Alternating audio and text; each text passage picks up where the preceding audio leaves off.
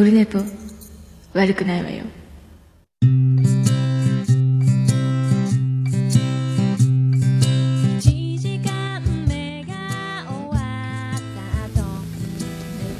またミスりました。9月23日日曜日でございます。オルネポでございます。第224回の収録でございます。時刻はもうすっかり夜でございます。22時18分頃でございます。収録しております。つつつつつ言うとります。大丈夫でしょうか？これは。なかなかねボイスレコーダー。そしてポケット w i f i 充電しながらだとノイズが入るという、えーなぜかそういう感じでございます。えっ、とね今10時過ぎてるんですけどあの明日仕事です。そして今日は、え3連休ですか。3連休間の間の日ですか。えーちょっとねなんだろうなこれ。こうか。なるほどね。すごい。あこっちの都合で。なんかボイスレコーダーの位置でノイズが入るという不思議な現象もえー今分かったところで。であの今日、えー、と休み今日休みでで昨日は飲みに行ってまして急遽あの飲み会になってでえっ、とお隣の会社のいつも仕事してる別の会社の人と僕が勤めてる会社との、えー3対3えーおっさんばかりで、えー飲んだという、えーと7時半から12時閉店までがっつり飲んで帰ってきてで僕なんか知らんけどまだ飲める気でいたんっぽいんですけど朝起きると畳床で僕寝てて、えー起きるとテーブルの上にあの満タンの水割りが、えー氷が溶けた状態でコップになみなみ入った状態であって台所に行くとあのイオンのトップバリューの激安ウイスキーがあの置いてあってあこれ水割り作ってたんだなというね。もうでも昨日飲み放題でメガハイボールですか？あの2杯分ぐらい倍ぐらい入ってるでっかいジャンボハイボールを3杯か4杯飲んじゃったかな？生ビールも3杯ぐらい飲んじゃったかな？もう無理ですよね。何を考えてたんでしょうか、えーそんな中、えー今日もツイキャス生中継やっております。ああ F 層。川本さんありがとうございます。ついに。F 層の方が聞いておるようです。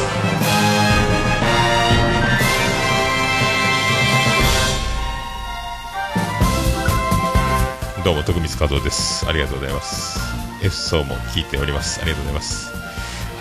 い、今日はカフェと映画の話あと読書の話を中心にお送りしようかと、えー思っておる次第でございます。ありがとうございます。あとファッションについてもね、えーとことん秋のトレンドについて秋冬の話もしていこうかと思っております。はい、えーそしてですね あのそんなんで、で、来週、えーと、ソフトボール大会があるので、えーと、ここから30分ぐらい、自転車で行ったところにグラウンドがあるって、今日初めてちょっと自転車で下見に行って、えー帰ってきてと。で、徒歩で、自転車で行くので、徒歩ルートを Google マップで検索して、で、こっちが早いですよというルートが、ここが何分か早いルート、何分か遅いルートみたいな3通りぐらいあって、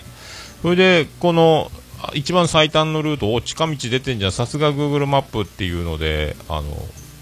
チョイスしてグランドまで行ったらずっと坂道だった。だからもう普通に大通りを通っていけば坂道ポイントはだいぶ短く済むんですけど延々とあの住宅街の斜面をずっともう漕いでいくという。でノーパンクタイヤなんであのもうゴムの空気の入って80キロの体重でムニュってなるやつなのでもうなかなかねなかなか大変だったんですけども。で大通りで帰りは帰ったんでこっちの方がいいなというので結局あの反対回り反対回りルートを2種類ぐるっと一周ぐるっと一周したというね左回りと右回りをやったみたいな感じでたどり着いてまあ来週ソフトボール大会これでいけるんじゃないかと。いやマジでね本当。上り坂がもう本当ね、この46歳、まさに上り坂46、えーまだまだ上り坂、右肩上がり、えーありがとうございますというね、なかなかですよ、もうチャリンコ、えーまだ道の途中、志半ばとか言うとる場合じゃないので、えーまだまだ上り坂、登っていこうかと、えー私はあの、えー、生駒ちゃん派でございますけども、生駒ちゃんは一日所長とか警察をやってたニュースは、えー見ましたけど、生駒派です。はい。あと、誰が卒業って言われてもさっぱりはありませんけども、そんな感じでございます。はい。本当だから上り坂で、えーずっとチャリンコ、もうね、えー私、チャリンコエイサーでこいてましたね。ねそんな、ブンブンブンブンブンブンブン、チャリンコエイサー。ちょっとケーブルが、ケーブルが怪しいですね。ちょっと待ってください。マイクのケーブルが怪しかったです。あ、急に音が大きくなりましたね。マイクの刺さりが悪かったみたいです。急に音声の調子が良くなりました。びっくりしました。急に良くなるね。なんかちっちゃいなと思ったけど、刺さりが悪かったかな？はい。いや、そんなね、そんな感じでございます。はい。それではね、LINE アットいただいております。LINE アット読んでいこうかと思います。えービスマルク大先生からいただいております。えー、ネクスト秘境ラジオでおなじみ、シーズン4の、えービスマルク大先生ネクスト秘境ラジオシーズン4読んでいきたいと思います。桃屋のおっさん、オルネポ最高終身名誉顧問、豊作チェアマンのアマンさんおよびリスナーの皆様こんにちは。おっさんは2時間のみ寝て出勤されたそうですが、僕はそんな短時間で起きれそうもないです。気になって寝られないかもしれません。短時間でリフレリフレッシュするコツを教えてください。最後にクレーンの免許合格おめでとうございます。お仕事は関空大橋をつなげるようなことをされているんですか？あの船は下に何か支えるようなものを目指しているんですか？よろしければ教えてください。下に何か支えるようなものを目指しているんですか？あの船は？ありがとうございます。寝れないですか？僕でも、僕は徹夜する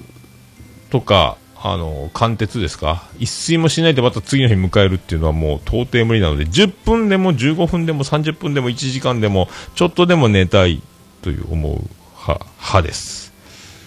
はい。リフレッシュするコツは、えーないです。全然ないですね。リフレッシュもクソもないですね。えただひたすら目の前のことを淡々とこなしていく。えー遠くは見ない。えー先のビジョンは見据えない。目の前のことだけをやっていく。えー振り返れば、思えば遠くへ来たもんだということになるわけでございます。もうただ、ただそれだけ、えーそれだけで46年間、あのまあ、オルネポでずっといろいろ、あの224回今回で、レギュラー放送回だけでもありますけども、まあ、その中でもちょいちょいいろいろ、まあ、話してきてるので、ずっと聞いてる方はわかると思いますけども、大体そんな感じなので、えー長期計画、プランなどなく、目の前のことだけで、えー行き当たりばったりの、えーじゃあそれっていうね、あの、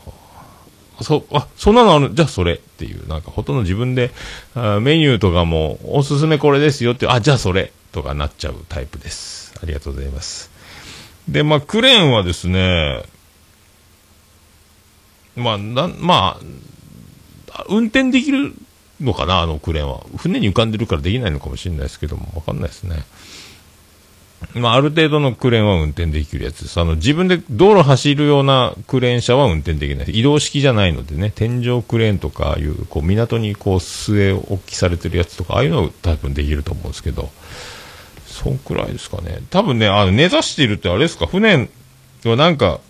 怒りを下ろしてる。あれ、アンカーって言うんやったかな？すごい重たい鉄のやつを下に下ろしてるけど、多分波と風がすごくて、その、怒りを下ろしたけど、そのままズルズルズルズルって引きずられたっ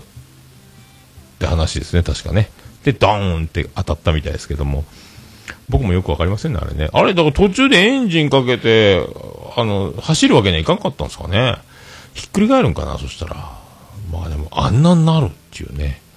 確かにね、もうあの僕も岸壁で港に船を止めるのにあの太いロープをあの港にあの引っ掛け輪っかであの引っ掛けて固定するんですけども綱取りとかね綱外しとかいうのがあるんですけどねあの船が近づいてきた時に最初あの、重りのついた、あの、ハンマー投げのような勢いで船から陸に投げられ、その糸を手繰り寄せると、船から今度はあの、船を係留するでっかい綱、ロープが海にボトンと落ち、それを引っ張り上げて引っ掛けるっていうのをやるんですけども、ね。で、その時に、あの、重りをこう、もう、怒りを下ろして、そして、スローで寄っていけるようにしながらとかいう技もあるらしいんですけど、ななんかようわかり難しいですね。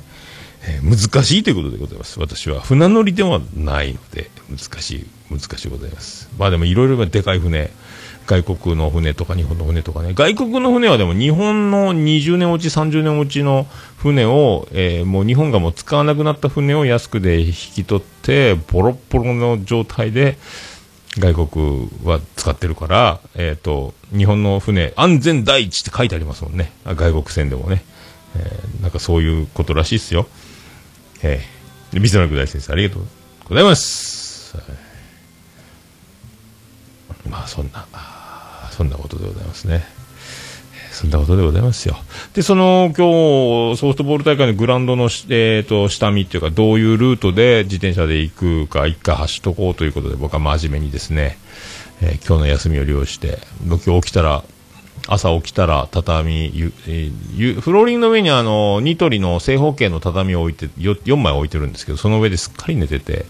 寒い、暑くはなかったはずなのになぜか T シャツを脱いで、上半身裸で寝てて、で、そのニトリの畳が、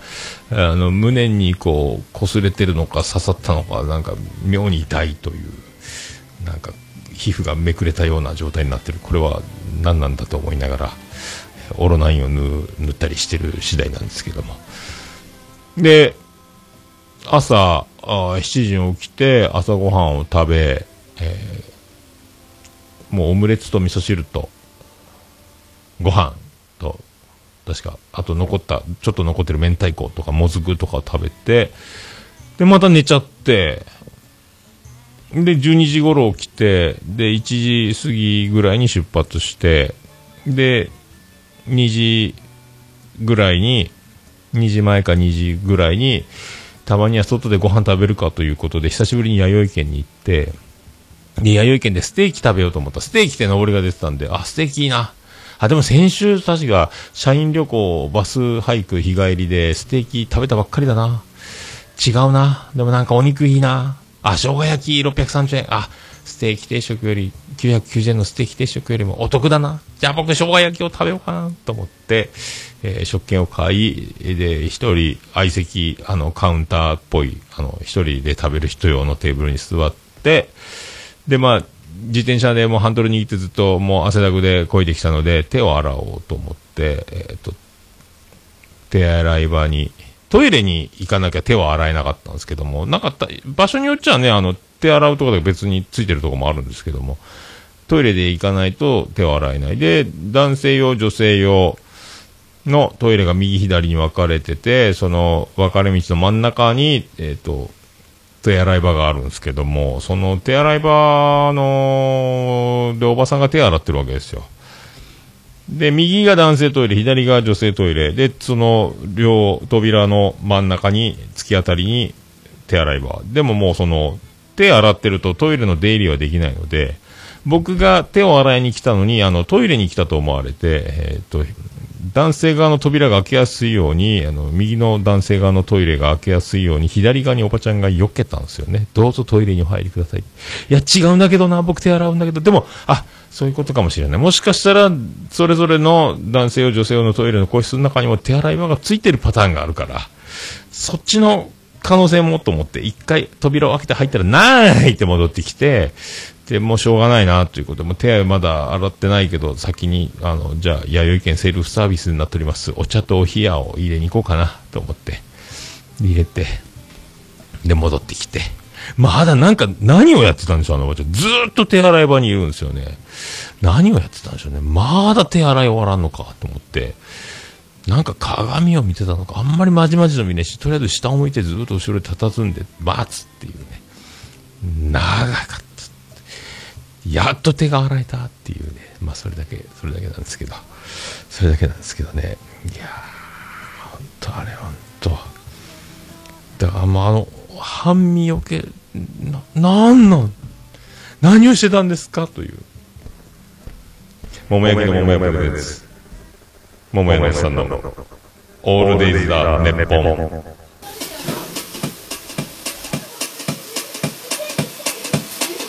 ててて、てててて、ててて、てててて、てて、てて、てて、ててて、ててててててい山口県の片隅宇部市の中心からお送りしております、桃屋のさんのオールデイズ・ダ・ネッポンでございます。略すと、オールネポー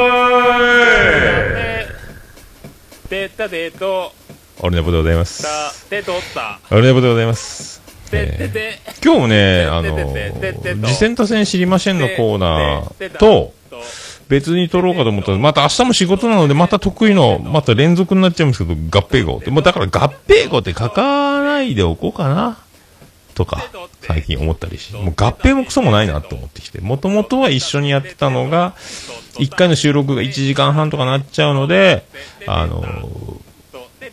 別に撮って配信してたんですけども、今ちょっと朝が早いので、まあそういう手間も含め、あの、また1個にしとこうかな。まあ、なるべく1時間ぐらいで3と終わるの目標にはしておりますけども、まあ、相変わらずね、で、ポッドキャストを今再生されてる方、今ツイキャスで生配信はしておりますけども、ああ、どうもアマンさん、巻貝さん、どうもです。やっておりますけども、まあ今、ね、何分って出てると思いますんで、まあそんな感じでございます。そんな感じだと思います。はい。それでは、第224回でございます。よろしくお願いいたします。猫のしっぽも応援している桃屋のおっさんさんのポッドキャスト番組「オールデイズ・ザ・ネッポン」オルネポで検索して登録したら猫のしっぽと合わせてせーの次回も聞いてくださいね。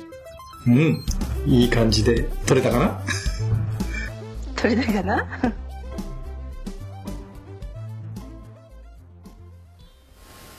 ゲンデルです。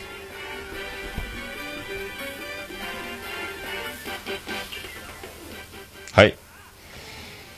ゲンデルです。で、そんな224回でございますけども、そんな、こんな今日は、えっとね、そんな休みを過ごしたんですよ。で、先週もなんかバス旅行だったんで、休み中休みは本当今日、久々、一週、丸二週間目ぐらいな感じなんですけど、まあね、ありがとうございますという過ごし方。で、今日、まあ、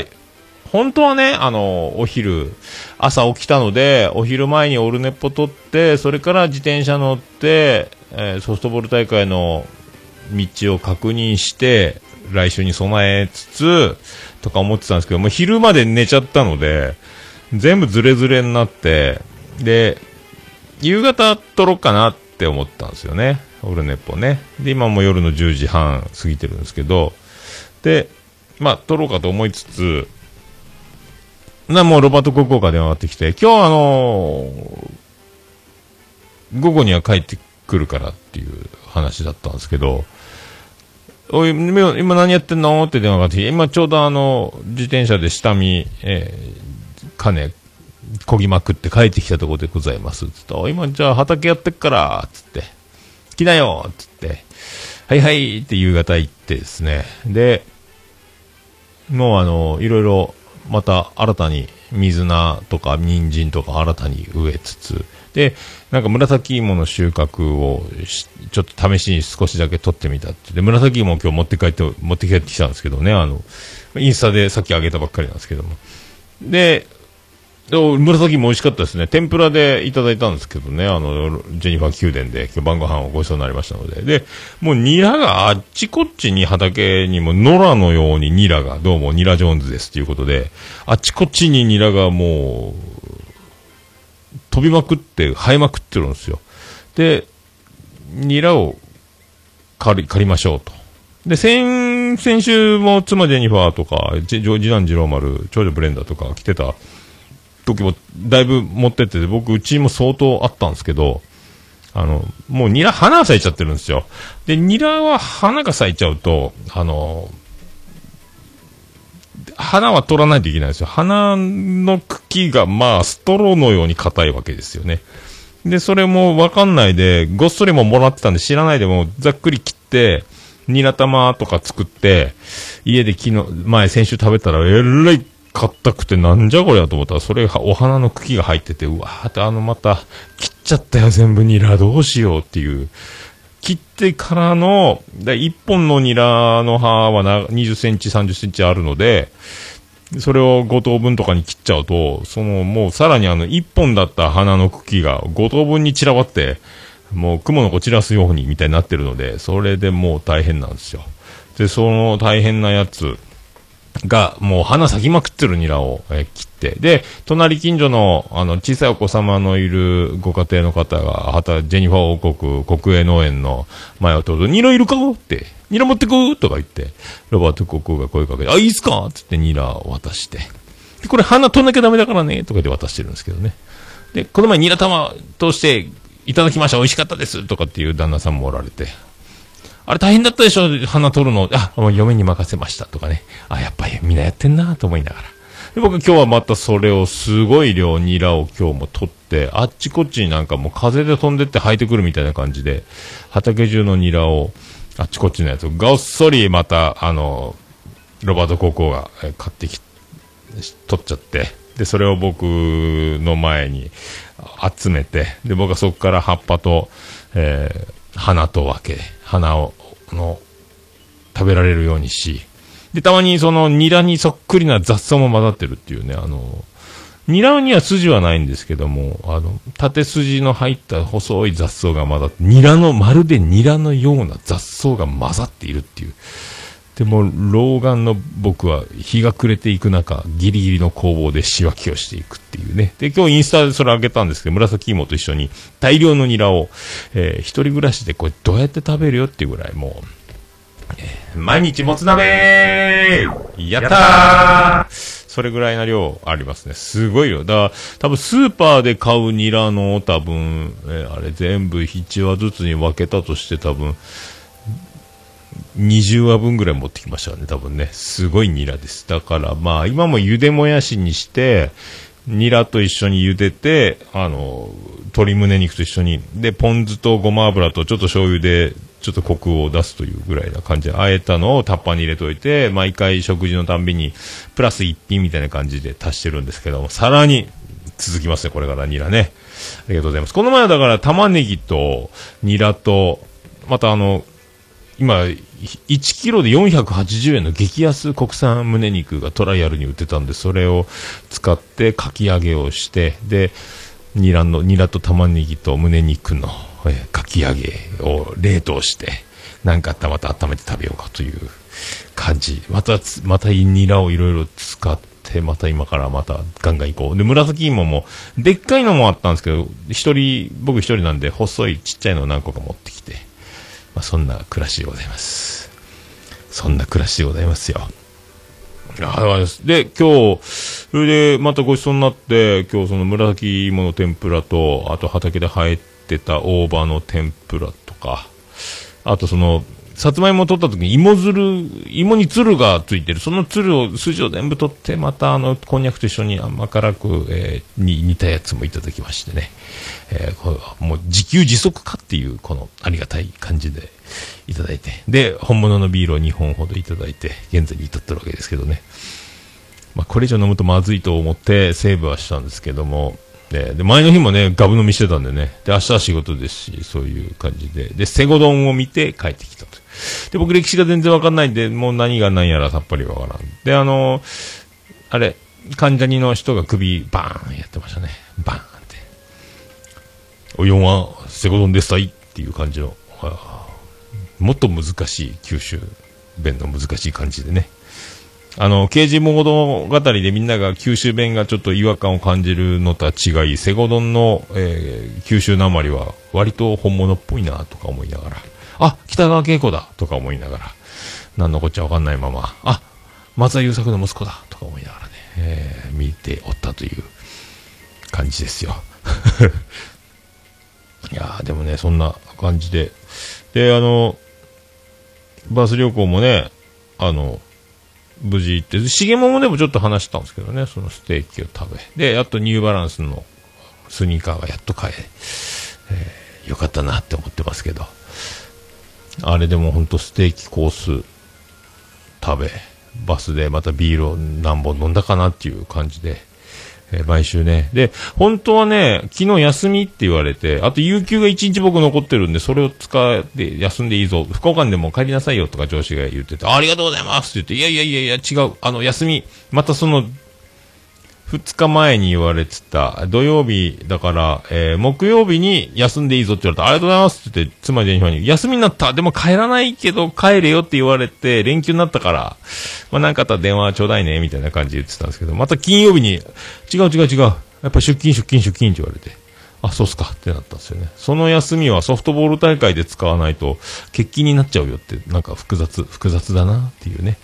あ、そうなんすかってなって、まあまあどっちでもいいんですけどね。ていう。で、そうなってたら、えー飲み会の話が急に来て、まあ、プラマイゼロやったなっていうね、昨日なんですけど。あ、ピスケさんどうもこんばんはでございます。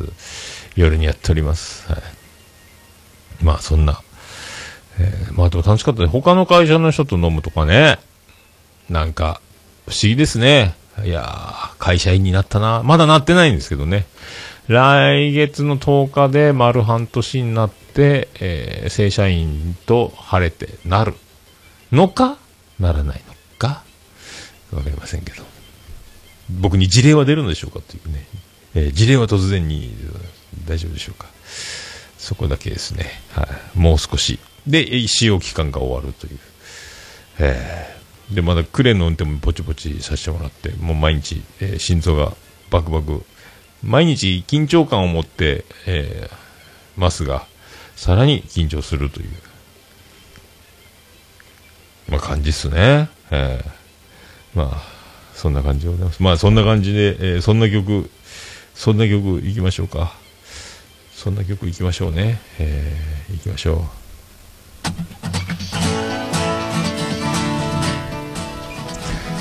う。ビアンコンネロでつま先リズム。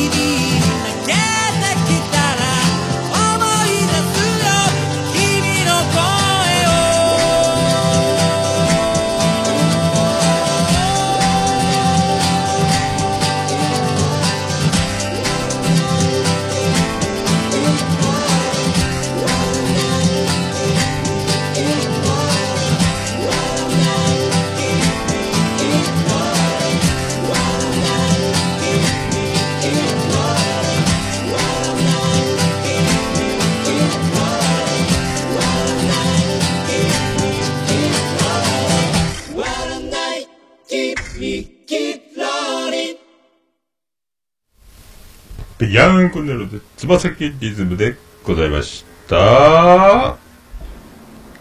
もうオルネポ聞かなきゃでしょ？あでか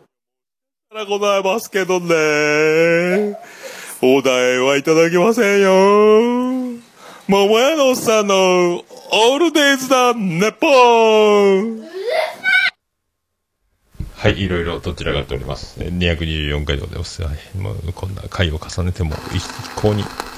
一向に、えー、一向にでございます。どんだけはい。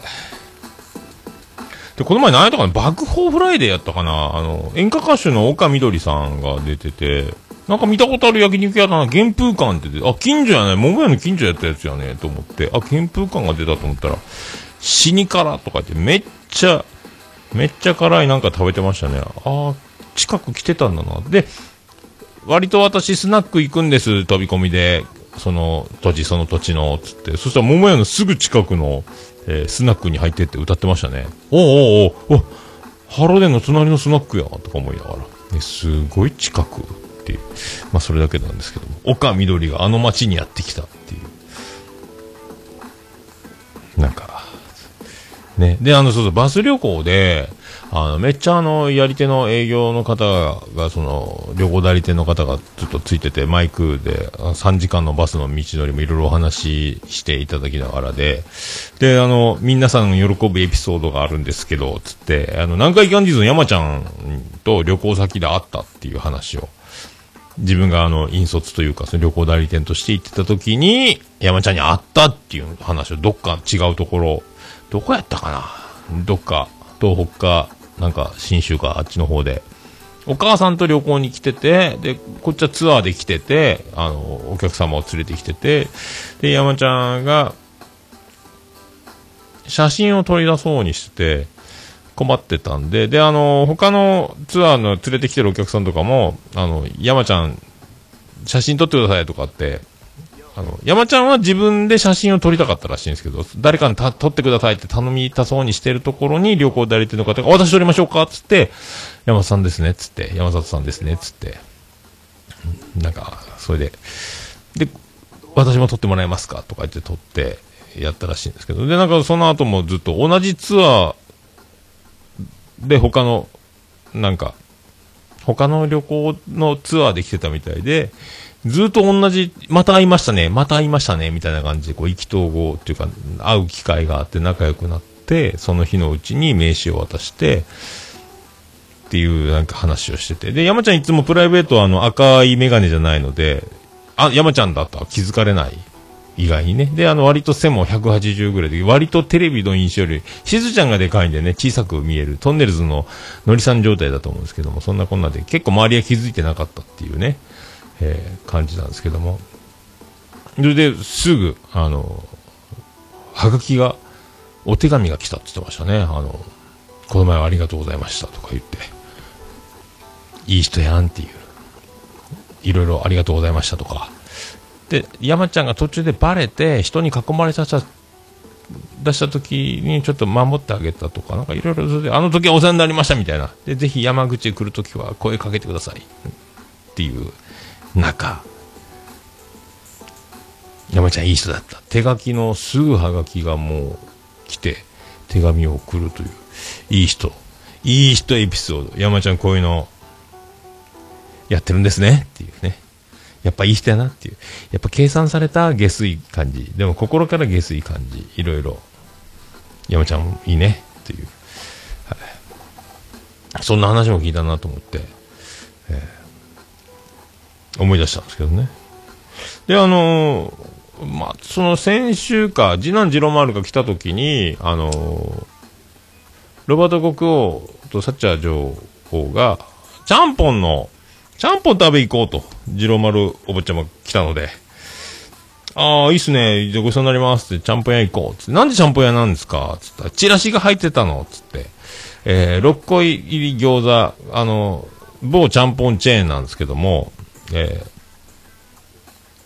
ー、6個入りの餃子が99円のお得なクーポンがチラシについてたんで、行きましょうと。あそうですか、つって。じゃあ、僕でもチャーハンが食べたいな、つって。チャーハンとちゃんぽんのセット食べますと。で、餃子、私は餃子だけ欲しいとか、で、ロバート・コックはちゃんぽんはいらないと。えーチャーハンだけ、チャーハンとビールでいいや、とか。で、そうなってきますと、って店員さんが親切に、あの、チケットお一人様1枚ということで、今4名様おられますので、餃子の割引99円で食べられる権利は4枚、4皿までいけますけども、チャーハンだけのお客様。で、私は、えー、ちゃんぽんだけでいいとかっていう、その、サッチャー女王。この組み合わせ、これセットでチャーハンとちゃんぽんのセットを頼まれた方がお得ですよとか、ナイスアドバイスを。99円で餃子を一皿、えー激安で食べようとしているのに、プラス、親切なアドバイスを。だからこれセットにしといて、バラにして、え1個ずつ食べとか。で、そんなんで、で、最初に、唐揚げとか追加はいらないか頼んどっかって、ロバート国王が、次男次郎丸に、いやいや、もう、チャーハンと、食べるので餃子もあるし、で、ちゃんぽんもあるんでお腹いっぱいだからいいよっつって、いや、でも食べないよ、食べないよ、食べないよって。食べ終わりかけぐらいに、やっぱりもう一皿餃子追加しようっつって、えーロバート国王もビルが進んできて、で、餃子も、これ、一人、とりあえず3皿頼んで、もう1枚頼める権利があったので、それでまた餃子を追加して、で、次、もう一回次、次男次郎丸、次郎丸ちゃん、唐揚げ食べないかっつって、唐揚げ、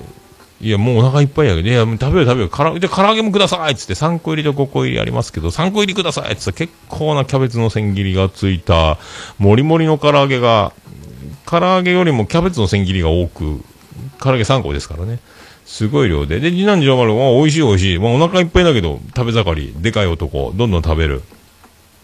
で、ロバート・コグは、ちょっと、あの、唐揚げ、唐揚げ一口ちょうだいっ。つって。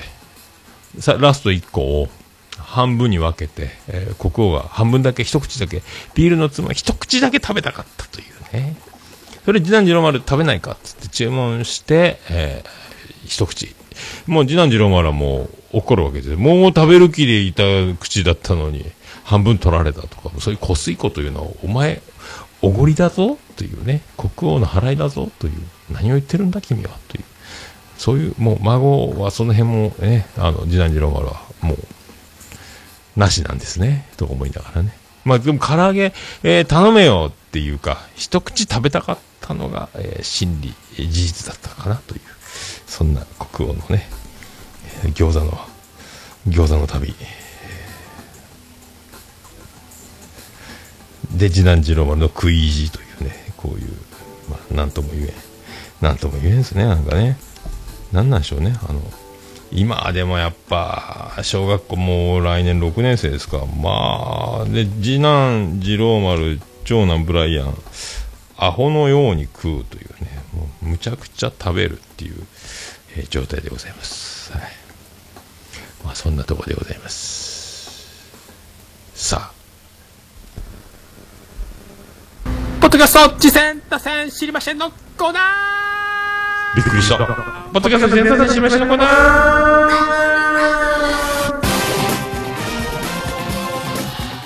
えポッドキャスト事前座禅知りませんのコーナーでございます。このコーナーは私がポッドキャスト毎日聞いてます。趣味で聞いてます。ポッドキャスト。あれ楽しかった、これ楽しかったいうコーナーでございます。で、何かご紹介あれば、ご紹介いただきたいなというコーナーでございます。あと、ハッシュタグ自他戦でつぶやいていただきますと、紹介、紹介ツイート付きでつぶやいていただきましたら、えー後ほど、えー聞いて紹介するというシステムでもございます。あと、自分で、えーこんな番組やってます、やってました、やろうと思ってます、などの、えーゲスト、えー自分で喋っちゃう。出てきて収録、参加して、えー番宣しちゃう。番宣になるかどうかは分かりませんけども、まあ、出てもう喋らせてくれっていう方も待っているコーナーでございます。えそんな中、えー今回も紹介いただきました、オルネポ最高終身名誉顧問豊作チェアマン、アマンさんよりいただいております。えー火星人のアマンです。306号室という番組を推薦します。男性2人の雑談番組、第18回、元火星人の証言は神回だと思います。ということで、えー306号室っていう、これが番組の名前でございます。えーアマンさんは火星人だということです。で、えー元火星人の証言というのが神回であるっていうことですね。で、この番組ですけども、まあ、楽しそうです。で、永井さんと工藤さんっていうね、グラフィックデザイナーの永井さんと、イラストレーターの工藤さんが、雑談番組、ワイワイおしゃべりする番組という、ツイッターアカウントもあるんですけどね、306号室というね、僕もで最新回と、えーもう一回ですか、その神回と言われる火星人の回ね、えー聞かせていただきましたけども、まあ、とにかく楽しそうです。お上手です。あので、あの、伝える、伝えるという、その、うまくいかなかったりする、伝わんねえ、何言ってるか分かんねえやっていうのも込みで、そういうのも楽しんでいるという二人、とにかく楽しそうですね。まあ、お上手でありながら、えーうまく伝わる、伝えることができないもどかしさも込みで楽しんでたりとか、で、その、第1回から、えー聞いていく中での、えーなんですかね、その、ずっと最初から聞いてたらわかるような、えー笑いとか、で、あの、爆笑してるっていうね、二人爆笑みたいなのもありますので、これだから今ね、えーっと、第何回までやってたんですかね、えーっとね、これまた、これがね、19回まで。まだだからそんなに回数いってないのでね、えー。でまあ、もうほんと軽快だし、聞きやすいし、音質もいいし、えー。なんといっても楽しそうなので、本当あの、スーッと聞けちゃうなというね、えー。こういう、まあ、雑談系が好きな方はぜ、ぜひともね、えーおすすめではないかと。まあでも肩書きがもうね、えーかっこいいっすよね。グラフィックデザイナーです。もうあの、建物田んぼに出てくるような、ね、あの、お家紹介される人の家主は大体デザイナーさんが多いとかいうね、そんな感じのおしゃれさを感じますね。えーイラストレーターってまたなおさら、これツイッターのこの絵もそうなんですかね。えーすごいですね。こう、こういうね、もう僕みたいな感じ、真逆、えー羨ましい。羨ま D でございますね。はい。で、この火星人の証言、元火星人の証言、これ、この回を聞くと、えー火星人というのが何の火星人なのかということに触れられてますので、な、まあ、5分も経たないうちに、えー聞いてると、あ、もうネタバレになってるということがわかりますね、このタイトル。元火星人なんですね、というね。で、えーアマンさんは火星人であるっていうことも含めて、これはあの番組にはアマンさんが火星人であることは出てませんが、この、えーメールに出てますように、あの、あ、アマンさん火星人なんだということまでが分かってしまうという、えー衝撃の回でございます。まあ、おもろいっすね、この人たちね。えー まあ僕はそんな偉そうに言うの、まあでもおもろ。まあ聞いたらわかります。まあこれ F 層いかがですか？というね。でもその辺も気にしながら喋ってましたけどもね。えーでまあでも、男の子という、えーまあ男子っていうのはこういうのをものすごく気にして、えー生きてるもんですよという、ーそういうことも、あの、ちょっと、F 層の方には、えー一目を置くというか、片隅に、えー置いていただければ、ああ、こういう子、こういう感じなのね、男の人ってっていう、そういうね、えーようこそ、火星へ着陸ください。ありがとうございますという、えーことでございますね。で、あの、えー、ツイッターのその番組アカウントもございますので貼っておきますので、iTunes リンクと、えーあとシーサーブログからの配信のそのホームページと、で、えー、ツイッターのハッシュタグは、えーそのまま番組のタイトルのまま306号室、ハッシュタグ306号室という、えーそういう番組でございます。えーありがとうございます。306号室でございますね。はい、ありがとうございます。えーと、僕からはですね、あの、また見えないラジオが、見えないラジオなんですけども、あのね、誰もが知ってる見えないラジオなんですけども、えーいろいろ、また、ポッドキャストっぽく、また形を戻すのかなっていう、えー感じで。で、黒沢さんも含め、えーまあ、もやしさんも出てましたし、えーまあ、ピアノマンがすごいっていうの、相変わらずすごいっていうのと、まあ、あのまあ、黒沢さん含め3人、あの、彼らのやっぱ、えーフリートークっていうのは、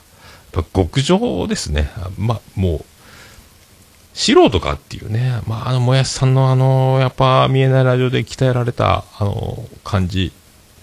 面白い、あの、ポッドキャスト界の小島だようにもうなってる、それを超えたか？ぐらいなもやしさんとね、これもうすごいっす。あの、いじり方とやっぱもううまい。で、もうあの、そういう関係の、えーお仕事で、あの、二人のお仕事関係の今というのも、えー衝撃の、えーまあ、ピアノマンはもだいぶ前にも言ってたとは思うんですけども、いろいろまたあの二人、いろいろ、いろいろ話がまた、すごいこと、面白いことになってきたなっていうのも、えー聞けたので、えーもうまあ、びっくり、びっくりですね。えー、だからあの、二つ、最新回、2、3話出てたんですね。今、これから20分ずつぐらいの、まだ昔みたいな感じの配信の仕方にまた、あの、1話完結のラジオドラマみたいなのではなく、まあ、やっていこうかみたいな感じになってるみたいなんですけど、まあ、でも、いろいろそうやってね、あの、動き続ける、変わり続ける、これがまた続けていけるという、またその一つの感じですか、なると思いますので。まあでもすごい、もうお化けみたいな番組ですからね、えーピアノマンの脳みその凄さも、あの、もうもやしチャレンジの時もあれもすごかったですしね、まあ今からまあ見えないラジオもまたこれも、これからまた面白いですね。で、これ僕が言ってたのは、その、もやしの大事なお知らせと軽率な DM& 新コーナー、もやしのガラシャツっていうタイトルの回があるんですけどもね。ねこれだから、最新から3つ先ぐらいの古い、3つ戻った回ぐらいですか。9月10日配信分ですね。えー、こんな感じでございますね。まあ、以上でございますか。はい。以上でございますね。また、あの、何か、おすすめございましたらお待ちしております。出るか、出るか、出るか。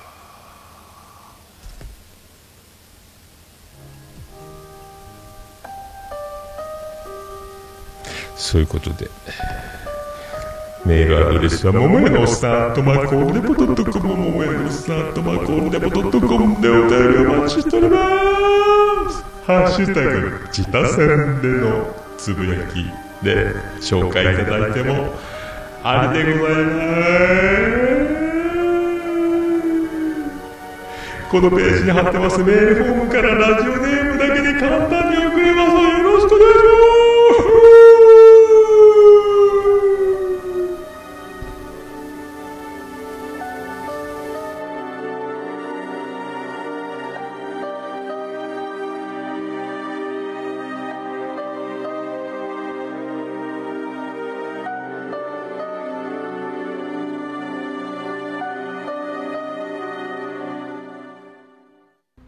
ッシュタグ、オルデポ。ハッシュタグ、オルデポ。ハッシュタグ、ハッシュタグ、オルデポ。オルデポ。はい、クリス・ペプラです。あー、ケーブルぶつかったーハッシュタグオルネポでございます。このコーナーはツイッター、ハッシュタグオルネポでつぶやいていただきました。ありがたいつぶやきを紹介するコーナーでございます。行きましょう。新しい方から行きたいと思います。ハッシュタグオルネポ出ますか出ません。出る。出てくれ。出た。たつらおさんいただきました。ありがとうございます。昨日聞けたポッドキャストの中にオルネポ入っております。えーおもれきさんと OKKH っていうやつと。これ、お疲れカッチン放送か。ああ、なるほどね。OKKH ですね。で、オルネポ223回放送分、クレーン業務デビューおめでとうございます。私は1.5倍速聞きデビューしました。かっこ歌部分は当倍速で聞いたということでありがとうございます。1.5倍速。2倍までいけるようになりますよ。スピードラーニングでおね、達郎大先生はね。割とね、あの、トークのテンポとか、喋るスピードとか、それぞれいろんな番組、いろんな人のテンポってあるんですけども、意外に1.5倍、2倍聞けちゃうと。で、1.5倍、2倍で聞いちゃうと、通常1倍、当倍で聞くときに、もう待てなくなるっていうね、間が空きすぎる感じで喋ってる人とか、ゆっくり喋ってる。もう、やっぱり早くなっちゃう。でもやっぱりゆっくり聞きたいとか、この、こういうさじ加減を楽しむのも、まあ、おもろいと。思うわけでございます。えー、達郎さんありがとうございます。ありがとうございます。はい、ゆっこさんにお伝え、よろしくお伝えくださいと、毎回言います。ありがとうございます。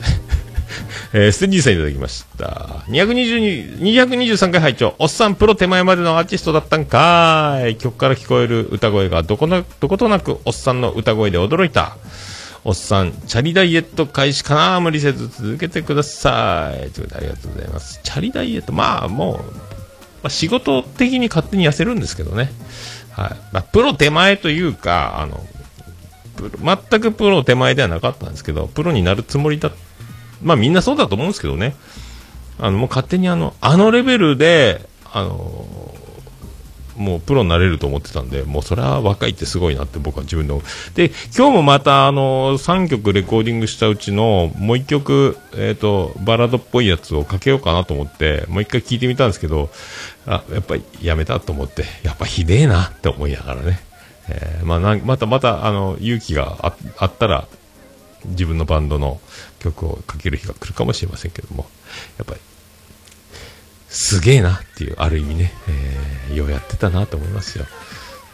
まあいろいろね、だから自分たちの浅い知識と知恵と勢いだけで曲を作りレコーディングしてたのから大人たちが入ってきて、周りをプロ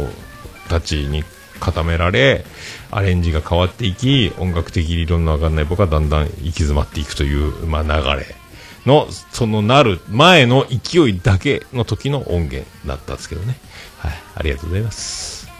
ありがとうございます。えー、ケンチさんいただきました。20、223回自他戦合併拝聴寝落ち聞き直し。プロとアマの大きな違いを感じた音楽の世界なんでもそうですが、難しいことを簡単にやるのがプロですね。フラミンゴ良いじゃないですか。えー福岡のライブハウス、昭和はフォークの発祥の地、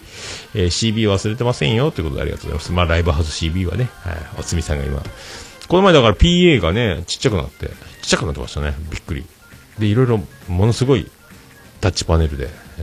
ーもうアナログ感全くなくなってましたけどね。まあ、そう、プロはね、まあ、上手。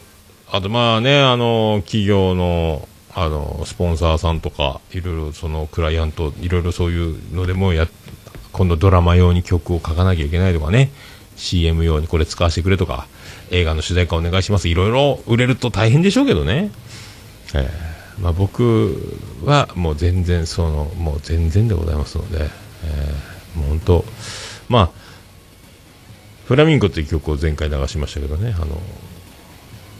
まあ、良かったと思っていただけるだなんてという、まあ、割とこう曲の反響をいただいて驚きと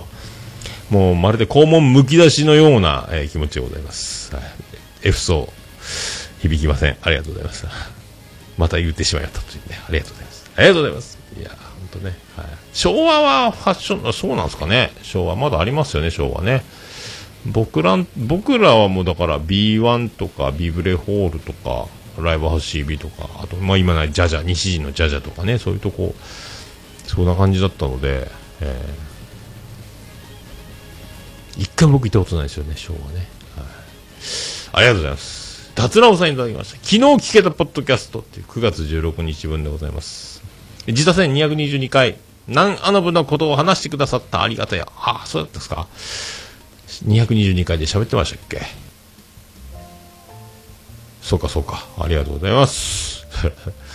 えー、ビースケさんいただきました。222のゾロ目会拝聴やりましたね、桃屋さん。免許も来て、よい。いよいよ、メイン戦力、桃屋さんの年齢で国家資格を取れたと聞くと、まだまだ僕も頑張れるのではと希望が持ってます。とりあえず今はダイエットを頑張ります。わらということで。ビスケさんお太りになられたんですかね。まあ、大丈夫でしょう。まあ僕が国家資格、まあね、国家資格は手に入れましたけども、まあ資格を取るのも大変ですけども、実際取ってからがスタートラインというところでね、今そこに、あの、取るまでの苦労よりも、今からの難しさというか、その運転の難しさに今ビビっておりますけどね、あの、まあ、まあ、こん、こんなんで良ければ、まあ、希望を持っていただき、まあ、ビスケさんは若いので、まあ、全然、あの、僕が歩んだ道よりももっといい選択肢と、えー可能性と、えーな、誰よりも、何よりも、我らアラフィフよりは数段若いので、何でも無敵だということではないでしょうか。あまあ僕はもうね、あんまり計画性のある生き方をしてないので、まあ結果、突然勉強を始めることとなり、えーなんとか合格し、現在に至ってるわけですから、まあ、そういうのも、そういうのありでよければいかがでしょうかということで、あんまりお勧めできるかどうかはまあ別としてね、はい、ありがとうございます。ダイエットですか。まあ僕も90キロまで行きましたんで、1回90キロまで、えー行ってください。えーよろしくお願いします。えー、しゅんせいくんいただきました。Now playing ビアンコネロ。笑ったった。訓録。あ、笑ったったを、ビアンコネロの笑ったったを、えー聞いとると。番組で2回ぐらい聞きましたが、なかなかお気に入りだったので、ポチッとということで、しゅんせいくんが、えービアンコネロの、えー笑ったったを、お買い上げ。iTunes で買ってくれたんですかね。ありがとうございます。まあ、そういう方が一人でも、もうオルネポでかけて誰かが買うということがある。ね、ちょいちょいそういう話も聞いたりしますけど、ありがたいですね。あの、福岡、まあ、あの、ね、福岡が生んだビアンコネロですけども、もう彼らもね、本当もうずっと音楽やってるし、面白いし、まあ、いい、僕、いいやつと言ったらいいやつなんですけど、もうおもろい、おもろい人たちなんでね、あの、本当どんどんまたでも、知らない人たちが知っていいなと思ってくれるっていうのが、まあ、これ、これに越したことはないですよね。まあ、聞かない限り知らないですからね。で、そういうミュージシャン、楽曲って、まあ、僕らにとってビアンコネロみたいな、たくさんいると思うんでね。あまあ、こういう出会い、チャンス、いいと思いますよね。えーありがとうございます。お買い上げ、まあ僕にはあの、一銭も入りませんけども、はいお買い上げありがとうございますというやつでございます。ありがとうございます。えーえーそして続いて、ガンダルです。ガンダルさんいただきました。えー聞いたよというハッシュタグでございます。223回聞いたよという。はい。ありがとうございます。ガンダルです。ガンダルです。えー続きまして、シーターさんいただきました。桃屋さんの兄弟バンドの曲、超良い、二度リピッター。えー90年代ど真ん中のメロディーと良い声、二人のハーモニー、そして何よりプリップリのベース、ドラムも歌うようになっているということで、ありがとうございます。ありがとうございます。そうっすか。二度リピッタ。まあ、3回は聞かないでいいでしょうけどね、2回聞いちゃった。もう、もうそれからは聞いていないとは思いますけどもね、2回も聞いていただくってとんでもないですね。ありがとうございますね。まあ、99年にレコーディングした、今から20年ぐらい前の曲なんですけどね、まあ、90年代ど真ん中っちゃ、まあ、まあ、僕がベース弾いてるんでね、まあ、そうなっちゃいますけどね。えーまあ、そう、もう、とにかく、あの、オーバードライブつないで、フェンダーの USA の20何万かしたやつを、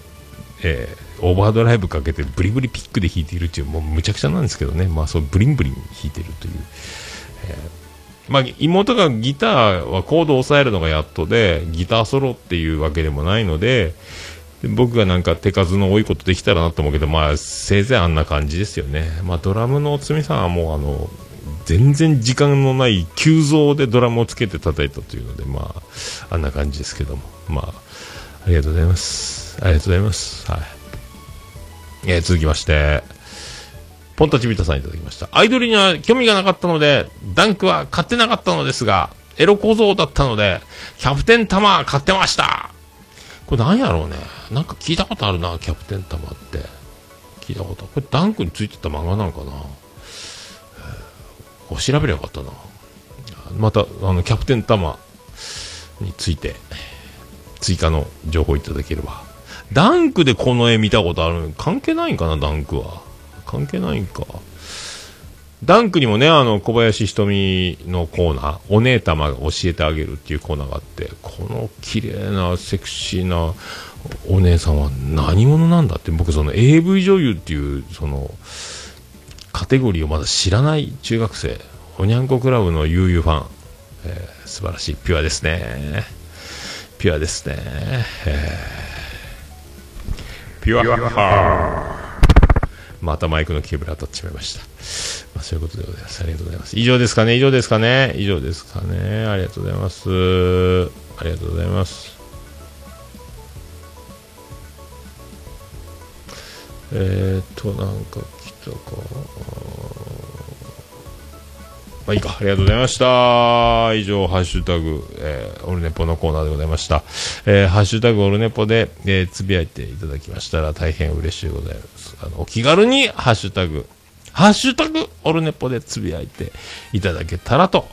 思います。私、大変、大変喜びちゃもらまマンモスレビでございます。以上、ハッシュタグオルネポでございました。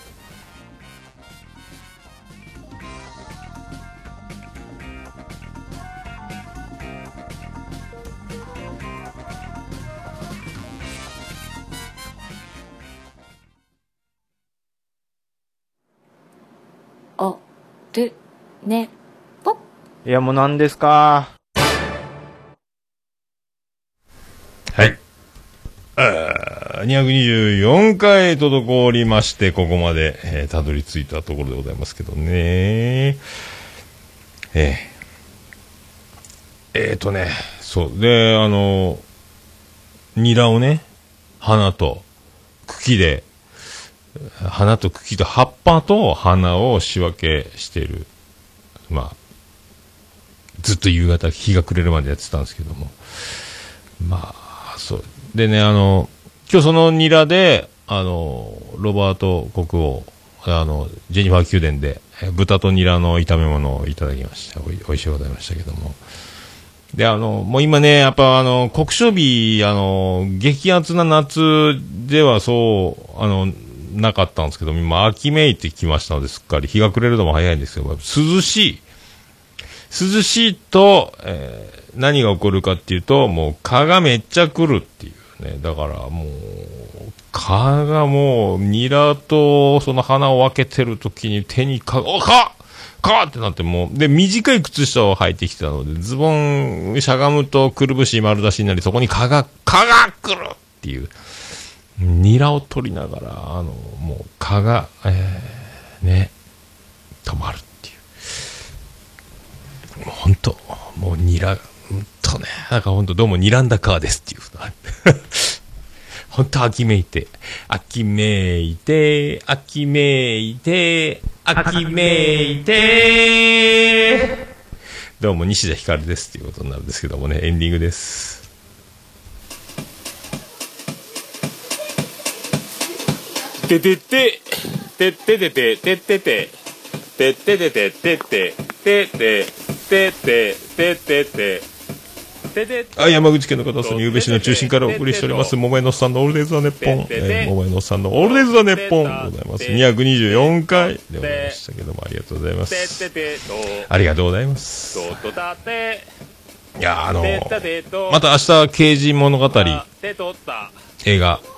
次はててて。4ですか？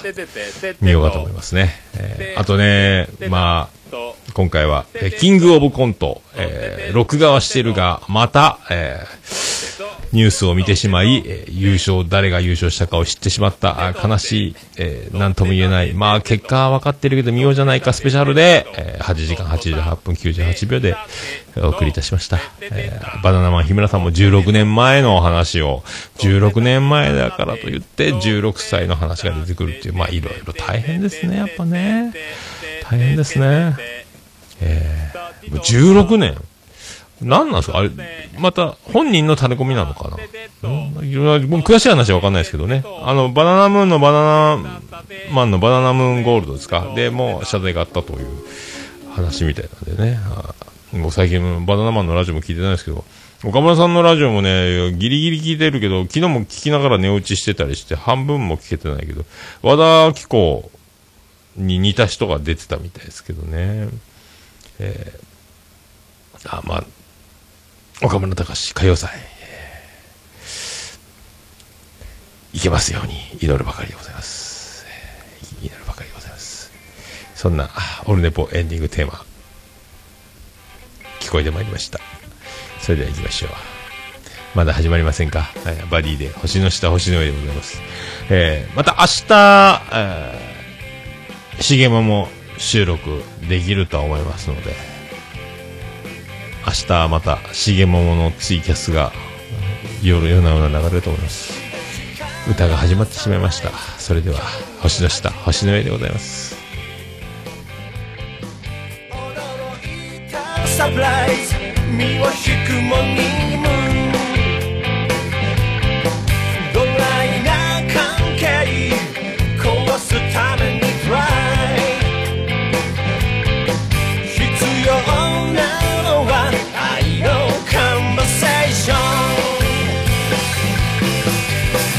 いつだってみちのうえあふれたメッセージあふれてる星の下星のう上星の下み上げね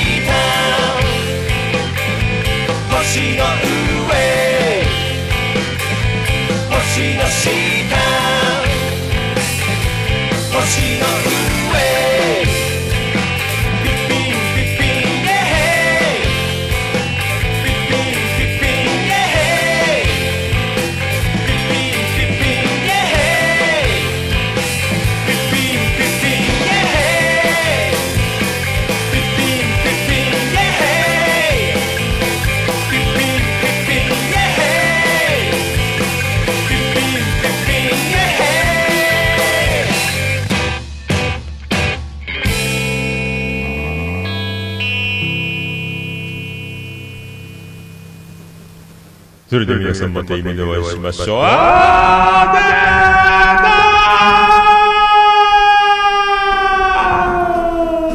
でー福岡市東区若宮と交差点付近から全世界中へお届け桃屋のおっさんのオールディーズ・ザ・ネポー